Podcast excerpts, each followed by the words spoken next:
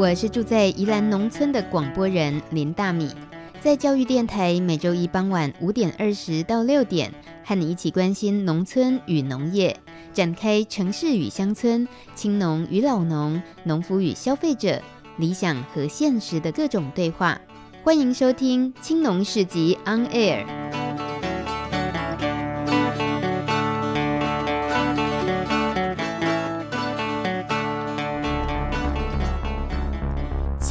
村看世界，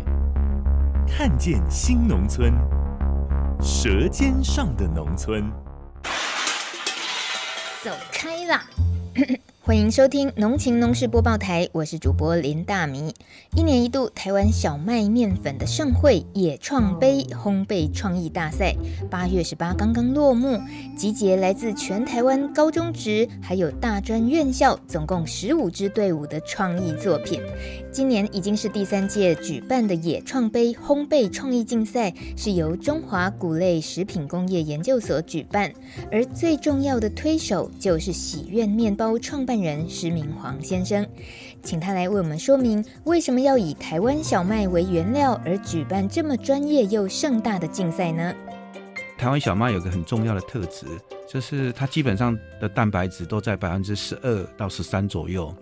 第二个特性就是它的筋度哦不是很饱满，所以它不耐搅拌，这也是它的特性。因为当时候在台湾很流行创客，嗯哼，就是 free maker。那我们就是把它用成第一个这个竞赛的特质，就必须完全要用手啊，因为基本上比赛的时候都是用搅拌机，对啊。那我们都是用手啊、呃，直接呢来呃磨面粉。嗯哼。那因为你在在现在所有的孩子，就是学生里面，可能已经很少。有人会去碰触，呃，在搅拌的时候怎么去搅拌的，嗯、所以我们把它誉为这是一个四度竞赛的，呃，四度空间的竞赛。第一个就是力度，嗯、第二个就是速度，第三个就是呃软度，嗯、第四个就是温度。哦，呃、因为它好难哦，它就是一个四度空间的竞赛啊，嗯、就是它必须用手去感受面团的温度，嗯，那它也要去感受面团的柔软度。还有你的力度，就是你在起面团的时候，你要用多少力量？嗯哼。哦，那你有时候你必须要代替你的手，呃，要用很快的速度把它甩开哦。嗯、所以它其实是对于一个呃从事烘焙领域，尤其是面包烘焙领域里面，很多同学应该要面临的课题，就是我如何亲近跟理解每一种作物背后的特性哦。比如说，哎，你在美国有美国小麦的特性，那台湾有台湾小麦的特性哦，就是说。每一个人回到专业的判组里面去，那呃去探索呃每个呃作物背后的一些呃性状，嗯，那你慢慢去建构属于我们自己台湾呃应有的论述哦，这个叫话语权哦，嗯、就是说哎、欸，其实每个国家都一样，嗯、都会回到自己的本土啊去建构属于自己的话语权。那这样子这么难，就听起来我这个不会做面包的人，我就爱吃面包，就是。可是听起来它好难，这会不会也是会某程度吓到学生，想说，嗯，台湾小麦好难做。可是问题是，喜悦要推广的其实就是希望能够支持我们台湾自产的小麦嘛，对不对？第一年确实有些同学哦，嗯、在提出来的呃计划，就是他的配方，他要先写配方。哦确实有些孩子还是没办法理解为什么台湾小麦会是在操作的时候很容易就断筋啊、就是呃，因为台湾小麦就是它的作物期只有一百二十天，呃，不若像呃美国或者加拿大的小麦高纬度嘛，哦，嗯、他们可能都要半年以上的收成期。那台湾很特别，就是一百二十天就可以啊、呃、收成到把蛋白质在十二左右的。呃，这一个呃小麦，嗯，所以这个部分确实有早期有很多同学，虽然一百二十队左右的队数参加，但是其实真正送件出来的，嗯、也只有八十几队啊、哦，嗯、就是对过第一关的，对对对对，不容易啊，同学们。所以呃，施总监您自己可以分享一下这个吃起来台湾小麦自己制作的这种呃面包的口感也有特色的地方。呃，我认为台湾的小麦其实不要过度。添加就是不要给予它很多的奶油或者很多呃，就是会去，因为本来食物食材本来就会有加成作用或者递减作用，嗯、所以我们第一个鼓励的就是说尽量贴近原味，那能够把那个新鲜的小麦的味道哦拉出来。哦，这是我们给同学的第一个建议，因为啊、呃，毕竟我们刚采好的小麦哦，也也才没多久就要磨出来了。这个跟一般来讲，呃，有经历过就是啊、呃，像美国一样，就是大储仓、坐船哦，又到台湾来，这个确实是会有不一样的呃食物的味道。嗯、那我们比较鼓励同学，就是让更多的人去贴近那个新鲜的小麦面粉的味道是怎么样的一种味道。所以第一个建议就是不要过度添加，嗯，对。第二个就是它不是一个很饱足的呃面团，所以它反而在做工上面呢，不要去强调它的膨花性。哦哦，就是它不是一个高膨花的呃面团，嗯哼，哦，它反而可能是做啊、呃、小餐包或者小小软欧，嗯，哦，或者是一些呃类似法国面包的呃那一种口感哦。会是能够更彰显出这一个呃面粉的特性。嗯哼，就比赛来讲，当然就是有推广的意涵。嗯，因为这些同学可能未来也是在台湾的烘焙界里面，可能也会是一个活跃精英分子。嗯，哦，包括可能有这样的热情，可能也会成为烘焙界的老板。嗯哼，我们当然鼓励，就是现在就开始鼓励他们，或者贴近台湾的本产的作物哦。我们今年还把杂粮哦列为必要的呃选材。哦，就是不是只有纯粹台湾小麦面粉。我们今年第三年有一个很大的变革，就是把芝麻、把薏仁、把荞麦粉、把黑豆粉，哦，就是这些台湾的杂粮的素材哦，嗯、也把它列为比赛的，啊，就是我们两个指定题目啊，这个一个指定题目里面就是一定要有，哎，这个杂粮的素材在里面，也就是希望能够一年一年进步嘛，哦，就是。当然难度也就一年一年提高，我眼泪要掉下来，才第三年难度就这么高，而且没有听起来其实很感动啦。包括你刚刚提到的芝麻、荞麦等等这些，也都是以台湾生产的为主。那这些就是台湾杂粮复兴这一段，也可以说很革命性的施总监带来的台湾农业的一些变化。等一下我们在第二段访谈的时候，还会请施总监继续聊一聊他为什么要这么忙忙这些事情。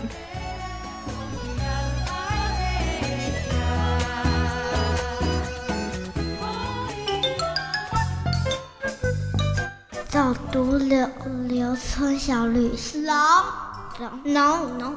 走读农村小旅行，农村超好玩。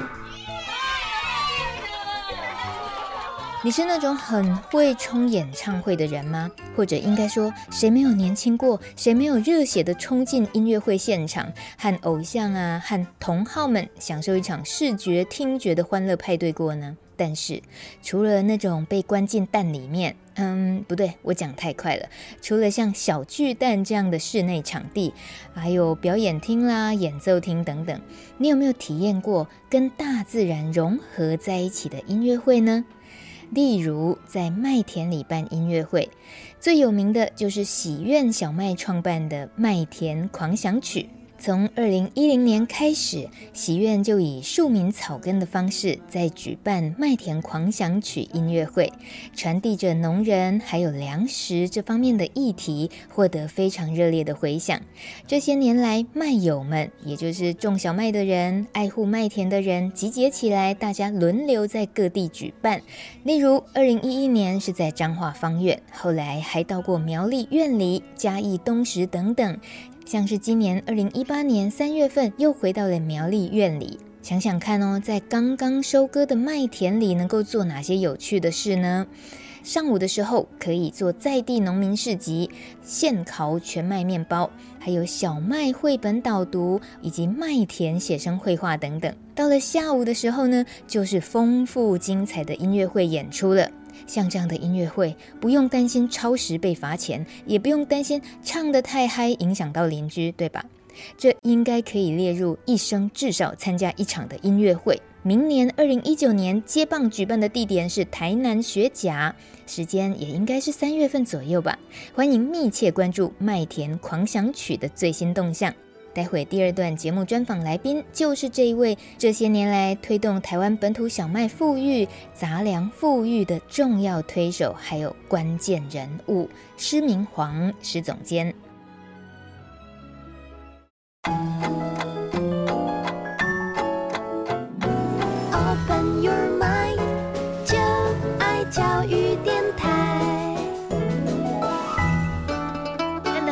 一开始的新闻都伫咧报一个做胖的比赛，请市民黄施总监给咱介绍都加基本赛这个一年一度的小麦面粉的盛会野创杯啊，野创杯啊，简单讲，阿伯阿嬷跟你讲就是做胖比赛啊，这个年代哪有人专工在咧办做胖比赛？其实主要是因为伊是用咱台湾家己生产的麦啊，诶、欸，叫做麦啊是不？对对哈。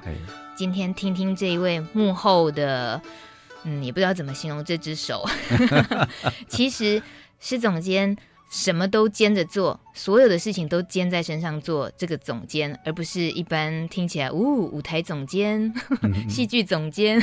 不是那样子的，没有那么浪漫。施明航大哥，可以先聊一下。其实，在你的所有一些出发点，从小小的，比如说喜悦面包，是为了想让一些呃身心障碍的朋友。可以自力更生的能力。那从喜悦面包，然后到后来很多很多一步一步的开始复兴了台湾的杂粮，再到后来食农教育，再到刚刚提到的野创杯面包比赛，就是希望从下一代就知道说自己土生土长的土地里面有很多可以发挥的东西。大米最深受感动的，其实还是在于您跟农村农业这一块呃投入，然后那个出发心这样子。那可以先聊您，您是哪里的小孩吗？我是彰化埔盐乡的人。哦，埔盐哦，对，波盐哦，波盐，波盐囡啊，波盐囡啊，啊，请问你今年几岁？今年我一九六零年出生啊，五十八岁了，五十八岁，满五十八了，五十八。埔盐的小孩，那埔盐听起来哇嗨哦，因为有盐。无，你个伊较哇较哇，这个福兴这边家，嘿啊，但是厉害啊，佫有一段距离啦。你若讲像丰原啦。李林啦，大城啦，哦，这就更加接近海了。嗯哼，嘿嘿，所以小时候的这个农村印象是什么？是伫做什么？都种田啦，种种水稻啦，都是水稻为主嘛，哦，嗯、就是在我们的记忆里面都是水稻。啊，你厝里干嘛是种稻啊？呃，我们家里曾经有种过啊，也从事过畜牧。哦，对。起起低，嗯，哎，对。啊，那你也细汉的时阵，童年的时阵，拢爱到做这务农的工课不？嗯，都要都要，在家里都是需要帮忙的啊。你的年纪应该不是有放牛的那个年纪吧？没有，我们那个时候已经不有牛，但是我们已经 已经脱离那个牛的呃阶段了，已经慢慢有有机械了，就是所谓的铁牛。嗯哼，哎，就是已经到到了有有机械耕作，但是。人力的，就是收割还是为主，去产的挂挂切啊啦，什么会，还是用 Q 丢啊，嗯、就是人家收割之后，可能有一些掉在田里面的稻穗要去捡。嗯哼，哎，我们这些都其实是印象非常深刻的呃农业生活。嗯。苦不苦？想起那段日子。哎，在那个时候算苦，但是现在回想，一切都是很甜蜜的啊。反正走过了都是甜蜜的，嗯，可是你你不是走过，你现在继续带着更多人在走。嗯，这个这个情境其实是可以被理解的哈，毕竟我们在农村长大。说实在的，其实早期对农业哦，因为我们也离农嘛，就是你会到学校念书，到外面工作，嗯，那也不是长期一直都在农业里面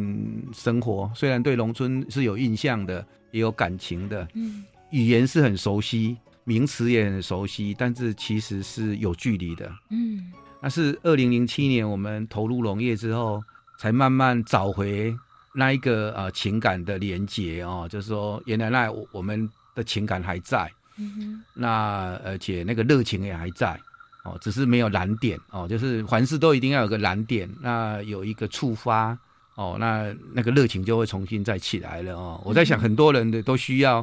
去找到那个燃点呐、啊，嗯、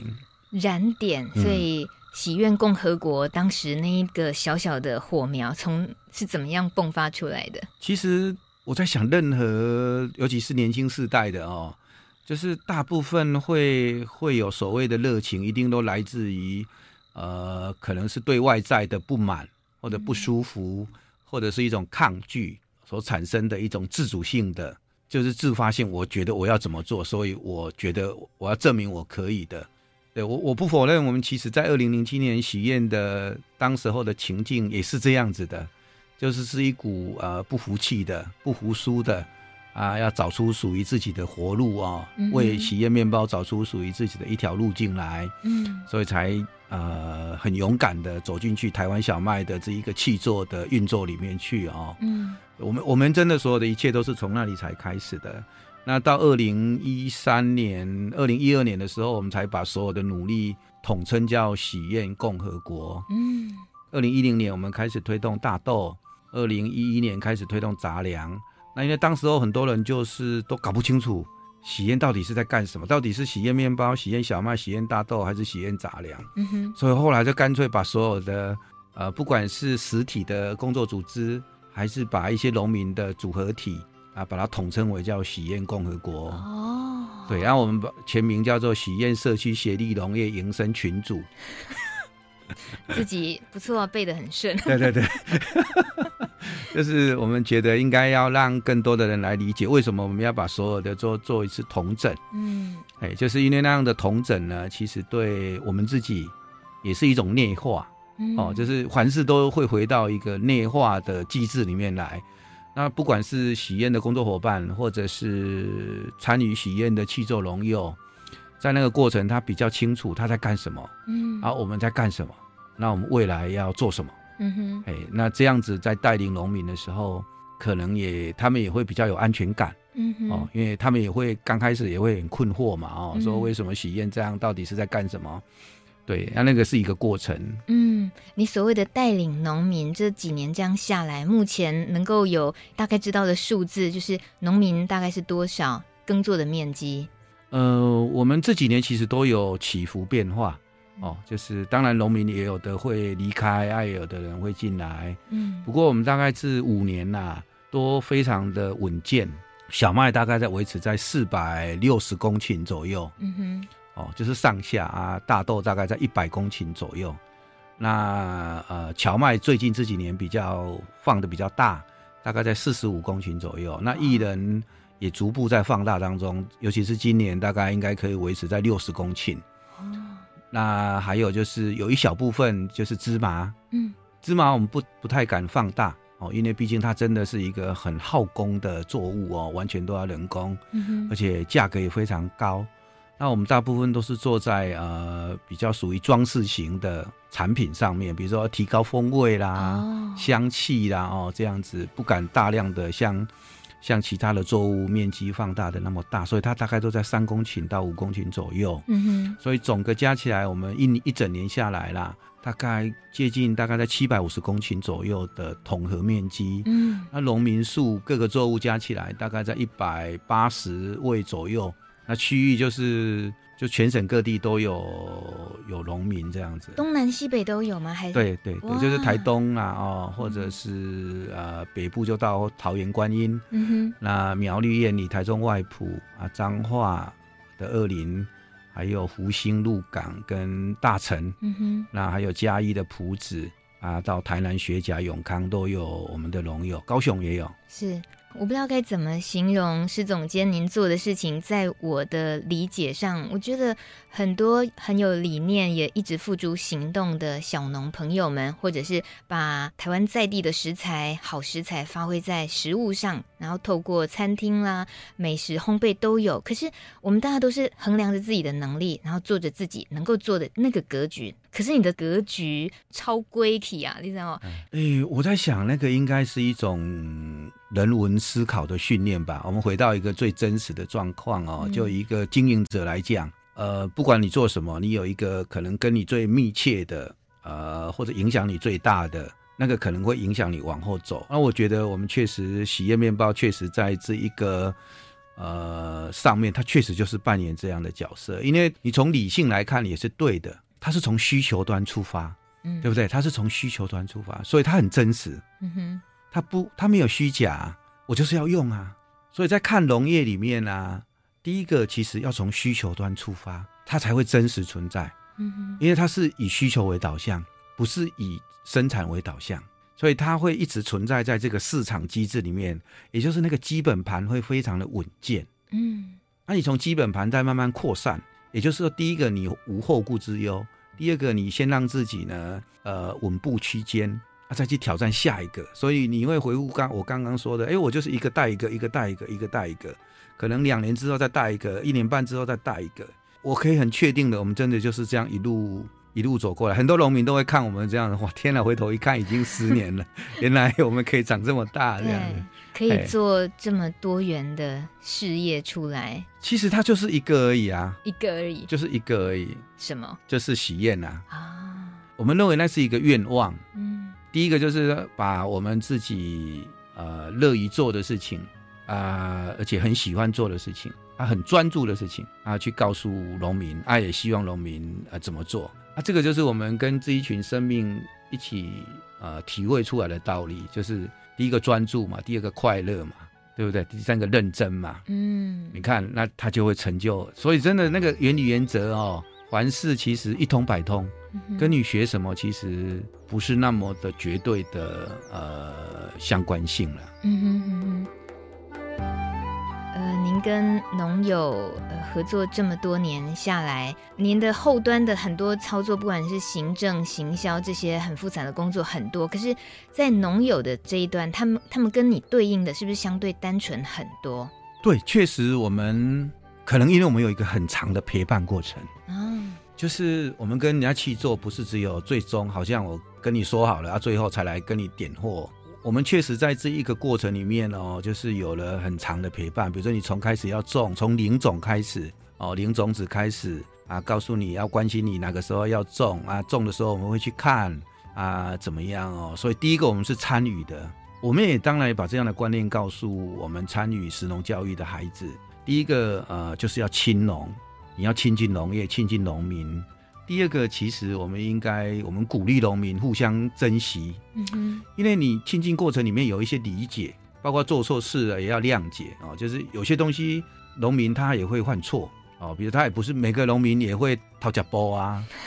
哦，这不是每个农民，但是也会有农民，有一两个农民哦也会掏假包，嗯，但是我们不能像一般商业机制一样哦。就是好像就是呃跟你呃给老桥碰到哦，就是好像就是，但是我们觉得农民有些困难，他可能碰到什么困难，所以我们愿意协助他，嗯，克服他在操作上的困境，嗯哼，哦，所以他才会可能去喷农药或者喷化学农药或者什么，那我们也不会这样子呃，就好像一般来讲就是刀砍下去，好像就是，当然我们有一些必要的处置措施，那是必要的，但是我们在人就是不是只有停留在物的。这个观念里面哦，所以第二个我们认为应该是习农，珍惜农民吗？对，爱丁秀，丁秀，爱听秀。哦，因为这个行业里面其实要留在农业现场的人已经不是很多，虽然其实陆陆续续有新的呃青农回来哦，但是其实就总体的人数来讲，其实比例上其实是很低的。嗯哼，所以到现在为止，我们还是很鼓励，就是新的呃农民在家经喜宴的工作团队里面哦。第三个就是。有了这个过程，我们鼓励就是参与我们这个团队的，不管是学校的老师，呃，或者学生，还有我们的农友，因为我们有这几年其实有很高度的互动，嗯，就第三个才真的期待我们的孩子哦能够尊农，从习农到尊农，尊重对，对尊重农作物，嗯，那尊重农友，尊重农业，嗯、你你那个有一个过程。嗯，那个不会是第一时间我们讲什么，他就会呃，一定要有。就像我刚刚说，他有个过程，有一个陪伴、聆听。那其实农业里面很重要的一个观念，其实就是你不用讲太多话，嗯哼，你要去听，因为农民都很喜欢有人听他讲话。你问三句我，一可能讲三十句哦，因为你你就爱人关心的嘛。嗯哼，在你刚刚提到去倾听农民。然后习农跟尊农的时候，有一个环节，你说即使他有时候掏假包偷懒了，他还是喷了一点农药，因为毕竟喜苑呃推崇的是不使用除草剂、化学农药、化肥这些都不要，而且不要毒鸟，对对对，呃，连对鸟都友善这些，那很可能对偶尔遇到一点点那个不太那个完全符合的农友，就像你说的，我们可能很容易的是就把它一踢出我们的这个合作伙伴的关系。可是，通常真的去愿意去了解你是不是遇到了什么困难，然后听他说一说，那种交心，你这这一招真的是很高招。难怪 我看过一篇报道，大家收成非常差的某一年，那那个种子的钱呢，你就不想跟农人收了。啊，这个农民朋友阿伯啊，跟你讲，我不是你交钱，我是交情嘞，现在讲哈。对啊，就是在一般的事业里面，我们也是从呃私人的这种盈利机构公司到农业里面来哦，成立喜宴再到农业。我们都很清楚，就是啊，什么叫点交嘛？我今后利益什么会哦，银后两訖。嗯哼。那我们那一年其实我很深受感动哦，就是因为我们初期就是我们提供种子给农友，收成不好或者没收成，我们就不拿种子的钱。但是那一年呢，在原苗栗宴里哦，就是已经刚好有一点小收成。嗯。但是其实就我们来讲，其实还很小，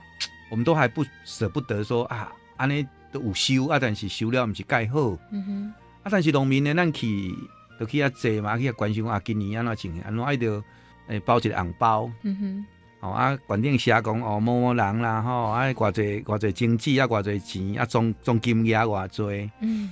哦啊，就拿给我们，然后我们就说不行啦，那个今年都没有收，你这样子我不要了，不行。他就说谢谢你。这不是高钱啦，这是高情呢，这是我的祝福呢，这是红包呢。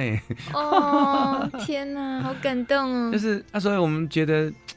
你你在农业现场，其实很多很多有这样的隐喻啊、哦。它其实生活里面哦，所以农业里面有一个，就是它有温度。嗯，它是有温度的呃产业哦，它真的是一个。所以其实未来新的世代的呃，其实要从事的是一个有温度的行业。嗯哼。农业就是一个有温度的行业，这样子的温度，我不知道，嗯、是不是能够让众多的听众哦，能够理解到，而且知道说要怎么去保留下来，继续让它呃恒温，那是最难的，因为嗯、从生产者这一部分的可以聊一下，然后消费者这一端的观念这一端，你也可以谈一下，你还是一直很担忧的部分有什么？担忧的就是，其实我们意识上的觉醒，消费端的意识觉醒其实是不够的，就是在饮食的消费链里面哦，其实是不足的。生产端其实都很 OK，生产端的部分，比如说你今天啊、呃，只要有个好的价格、合作模式，嗯、政府的资源其实已经，就我自己在看，其实已经逐步到位了啦哦。嗯、但是其实生产端的部分，我认为有个观念需要被导正。因为政府往往就是提供了很多的啊经费补助，嗯，哦或者是什么奖励补助，但是农民在申领这些气作奖作补助的时候，其实要转化一个概念，他其实应该要把它转换成把补助转换成这是政府的投资，嗯哼，他就是我的股东。哦，这个差别是什么？假如我是零补助，跟我今天是有伙伴有股东关系，那完全是不一样的。责任责任感，对呀、啊，对不对？你今天我假如我我今天啊，我是领补助的啊，我都我嘛有提，我嘛有提钱出来啊，哈。有的那了钱嘛，没了心这啦。哎，对啊，哈啊，就会很大意的。可是今天假设你是用一种伙伴关系，用一种股东关系，嗯，我要对我的股东负责任呢，嗯，我要对我的投资者负责任呢。人家是因为我这样子，所以要投资我，对不对？嗯哼，一一般的外部投资者一定会评估过嘛。对不对？好啊，我在想政府会啊、补助，我想也会评估过。那我相信承受端，尤其是申请端、农民端，也应该用更谨慎的心情，呃，也应该就是我一直强调的，不要啊、呃、太冲动。就是要真的要很很冷静跟理智的去看哦，这个是生长中我觉得比较迫切的态度，要观念上要改正的，就是说这个补助其实就是一种投资，嗯，就是对你有信心嘛，是一种投资啊，他就是你的股东，政府就是你的股东，就是你的伙伴，你的 partner，哎，这个这一个一定要改，不然我觉得态度上跟观念上假如没改，嗯，还是会只停留在补助的观念上，会害了自己，嗯，会，嗯，那在消费端，我觉得。大部分人也许都有能够理解，但是真正转化成行动，哎。呀，这是真的哈，你也叹气了啊，就是就是如何转化成行动哦，其实我觉得还有很多需要被努力的，嗯，就是第一个，比如说我们今天看所有的媒体广告，或者是啊、呃、捷运呐，尤其是都会型的广告，其实对于本产的这种作物，其实都促销，所谓的促销就是让它被看见。就是对消费者的教育其实是不足的。嗯，我们可能只有透过某啊某某季节到什么展览馆租一个什么哦，就是告诉他，好像觉得我一年有三次，嗯哼，啊有什么美食展或者什么展啊，好像就这样子哦。其实说实在的，要是让我讲真的，其实那些展啊，第一个政府花的钱都不到位。哦，哎，为什么？因为它都是刚好跟其他的展有冲突。哦，这个讲的好像强挡大片，互相冲到对，就是都没有办法找出，就是有做，但是效果没有发挥到最好，嗯，就是都没有发挥到最最佳的状态，因为你会互相抵消嘛。嗯，比如说你今天办一个台湾农品什么呃杂粮农品精品展，结果你跟食品展互相冲突，嗯，大家一定都跑去食品展，大家怎么会？对不对？这个是很现实的事情啊。我们这几年在看，都会常常看到哦，怎么还继续这样子啊？我自己在看，我们业者在看事情哦，同样花一笔钱，结果你就搞成这个这个模样哦。嗯、这个是我们自己在看，而且很真实啦，可以接受公平哦，因为我们都很很真实的在看事情，无涉于呃人生的紫色。对，这是这部分，我觉得我们对于消费者的教育哦是不够的，哎，不够，不要期望什么几场食农教育哦。就可以改变台湾的呃消费饮食结构圈哦，这是第一个。第二个，不要制造对立，不要我们常常就说啊进口的不好怎么样啊哈，就是就是要强，因为要强调台湾本产，嗯，那用很多的语言、很多的形塑，嗯，那去创造这种啊对立的价值，嗯，其实这个无无助于解决我们自己的困境。嗯，我们要解决自己的困境，是要告诉别人。我提供一种好的选择给你，嗯，我不是为了要取代进口。你今天呢，把它形塑成一种对立的氛围，是不正确的做法。为什么？因为我们在台湾的呃所有的小麦、大豆、玉米这些呃，包括高热量的坚果类的东西，我们自己的平均起来大概可能不到百分之一呀。我们自己产量不到百分之一，嗯。嗯，你告诉别人说，哎，吃进口的不好啦，吃怎么样啦？哦。哦，那个嘞，哎，那个什么呃，进来的东西怎么样？你说这些人，这些从事食品加工业的人，听起来心情多酸呐、啊！他会说，哦啊，这些人都攻击种为啊，我，嗯、对不对？所以只是让更多的人离你越来越远。嗯、哼啊，那那你们自己去玩啦、啊！哦、啊，我都引进靠的呀，啊，反正我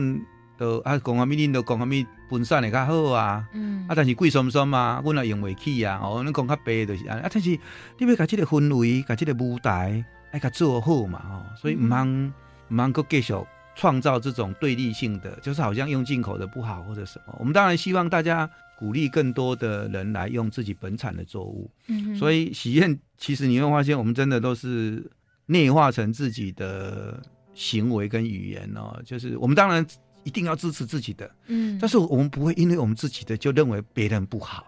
是，因为我们的好不一定别人的不好，别人也很好，对不对？所以共好的时代里面，不是因为我们好，别人就不好；别人不好就是我们好，不是。别人的好就是别人的好，别人不好也是别人不好，不会是因为别人不好变成我们的好。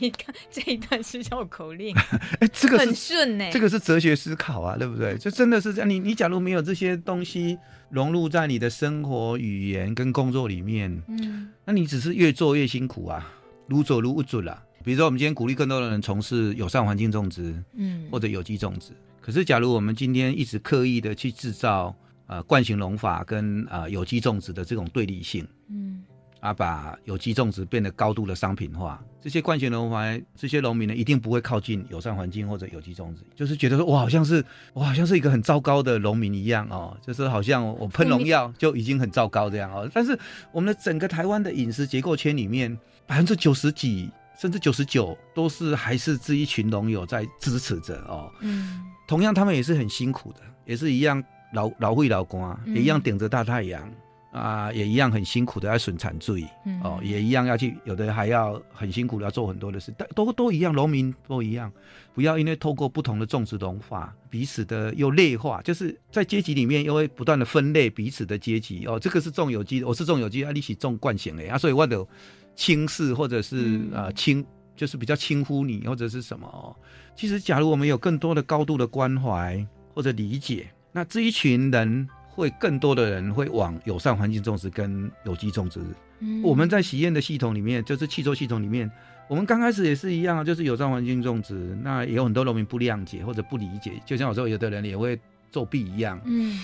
但是假设你没有用一种理解，那把它往这边一直往前拉，我们其实没有办法撑到现在。所以其实它有个真的就是我常常说的那个气要足要长，还要更多的理解哦，那你才能够把这一群人哦，就是因为它就是一个拔河嘛，我们这边再拔过来拔过来这样子。那对面那里是谁？你的讲这个画面，手还一边拉，我突然想着，对面在跟你拔河的是谁？你给我说出来，他们是谁？那其实，假如以喜宴的对立系统来讲，我们对抗的意识形态上对抗的，其实是就是农业的这一个被高度商品化的这一个议题上，包括农地，嗯，我们在这上面会是比较聚焦在这上面的对抗上比较多，包括议题的参与。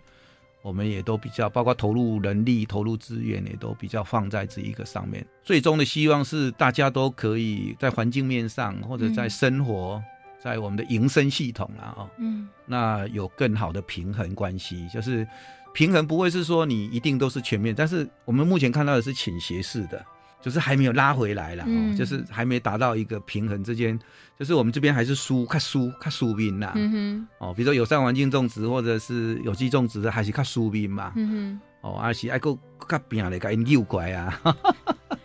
真需要其他快来加入，就是消费者也是最最好的利器，那是最好的引导的力量，因为你从需求端，从消费端。它是最有效的力量，再也没有比这个力量更、嗯、更有效的了。嗯，对，消费者支持这些组织、这些团体，然后支持这样子的社会企业的时候，可以这么说，那其实也是参与了社会运动。你就站在了施总监拔河的这一端了，大家一起帮忙。谢谢，谢谢施总监来，谢谢谢谢。小市集大通路。长期关注饥饿与贫穷的安娜拉佩说：“我们每一次的消费就像是一张选票，决定着未来地球的样貌。”喜悦面包工作坊已经成立将近二十年了。市民黄先生说：“喜苑这两字原来的意思是喜乐的愿望，而这个愿望也很具体哦，希望在二零二零年之前，喜苑全系列产品可以使用气作农产百分之八十的承诺，所以以此作为自我检核，还有督促政府在二零二零年达成粮食自给率百分之四十的目标。”欢迎大家一起支持喜苑，支持台湾本土杂粮。管道很多，例如透过主妇联盟、生活消费合作社，或者是全台湾各地的诚品书店也有，里仁事业也都有喜苑的相关品项。其他独立店家就更多了。如果想要知道详尽地点，可以到喜苑行这个官网查询，或者到米米之音的 FB 专业，大米会随着本期节目附上资料连结。感谢你的收听，下周一傍晚五点二十分再见喽，拜拜。